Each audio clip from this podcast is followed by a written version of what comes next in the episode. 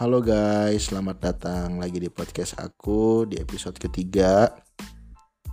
Dan hari ini aku akan ngebahas hal yang berbeda dengan dua episode uh, sebelumnya ya. Sebelumnya kan ngebahas tentang sejarah alat musik tuh. Ada dua sejarah alat alat musik yang aku bahas yaitu uh, drum sama gitar. Drum di episode ke-1 dan gitar di episode kedua. Kalau teman-teman yang belum dengar bisa cari di Spotify itu kalau yang punya Spotify bisa ketik uh, Sami Mandala S A M I spasi M A N D A L A itu bisa uh, cari di situ ada ya sejarah drum episode 1 dan sejarah gitar di episode 2. Oke. Okay, uh, di episode 3 ini aku akan ngebahas yaitu hearing dan feeling. Ya, atau pendengaran dan feeling lah ya. Ini urusannya ngelatih kepekaan nih guys. Melatih kepekaan. Nah banyak yang nanya sama aku Sam gimana sih cara ngelatih kepekaan kita? Sama nada.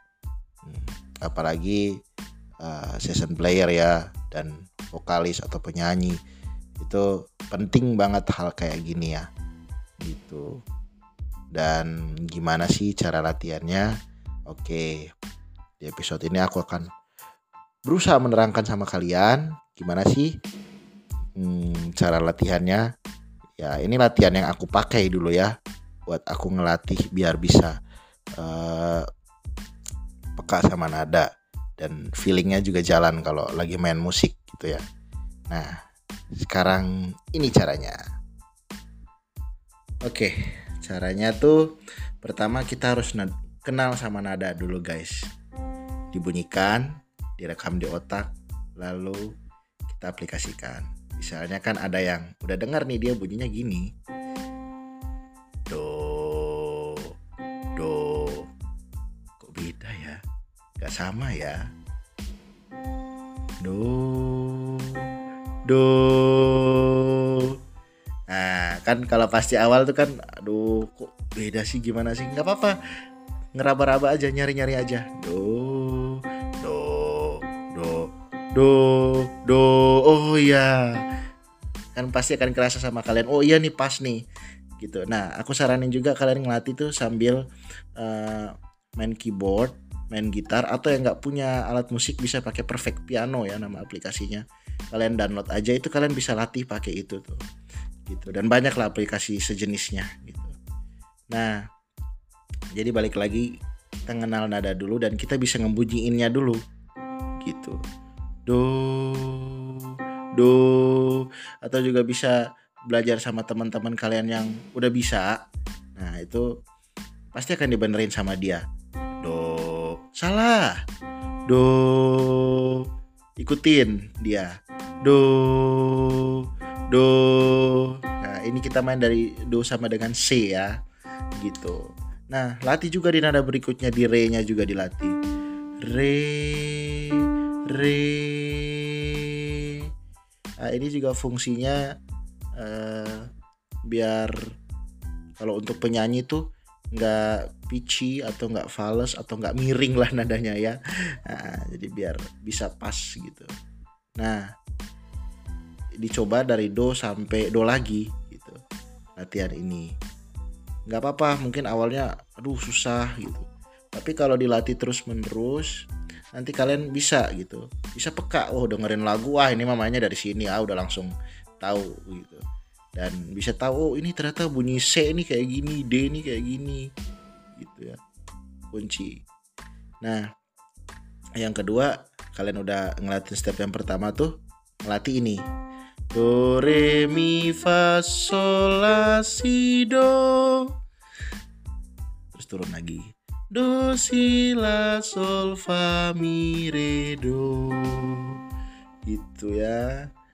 Gak apa-apa. Ini juga ya biar ini, biar pas kalian kalau nembak nadanya, nyanyinya gitu atau mau cari chordnya juga gampang kalau udah kayak gini atau cari nada seperti tadi. Itu tahap kedua dicoba. Terus yang ketiga ini buat musisi chord ngelatih chord ya ini C C mayor. Patokannya apa? Bassnya. Tangan kiri ya kalau di keyboard ini ini tangan kiri. Tangan kiri yang bunyi ini ini tangan kiri nih gitu. Nah gitu ya. Dan satu lagi kalau kalian mau biar peka coba kalau lama-lama kan awalnya mungkin masih sambil dilihat ya tapi lama-lama coba deh kalian sambil merem sambil tutup mata. Wah kalau udah tutup mata apa kalian ngerasa nih ah gue udah mulai bisa nih coba gue sambil tutup mata. Gitu. Dikenalin oh ini C ini D. Jadi ngelatihnya bukan di C doang nanti kalau di C udah bisa naik lagi ke D ke E ke F ke A ke apa ke G ke A ke B ke C lagi. Gitu ya. Nanti udah bisa mulai nanti coba tebak tanpa dilihat gitu tutup mata kalian merem gitu. Nah itu kalau udah bisa kayak gitu enak guys. Kalian lagi main uh, oh ini udah tahu nih. Oh iya iya jalannya ke sini ke sini ke sini. Kalau dengerin lagu oh udah tahu nih ini chordnya ini oh iya mainnya dari sini. Nggak usah chord yang ribet-ribet dulu yang simpel-simpel aja dulu. Kayak uh, C D E F G A B. Nah kayak itu dulu lah nanti kalau udah kalian bisa baru kembangin ke mana-mana gitu. Kalau aku dulu begitu. Sampai aku ingat bunyinya ya. C itu kayak apa D itu kayak apa. Nah karena kalian nanti sering berlatih di otak kalian udah akan terekam gitu. Nah gitu. Oke mungkin itu aja. Uh, apa ya uh, tips latihan dari aku ya. Tips latihan dari aku. Dan semoga bisa bermanfaat buat kalian.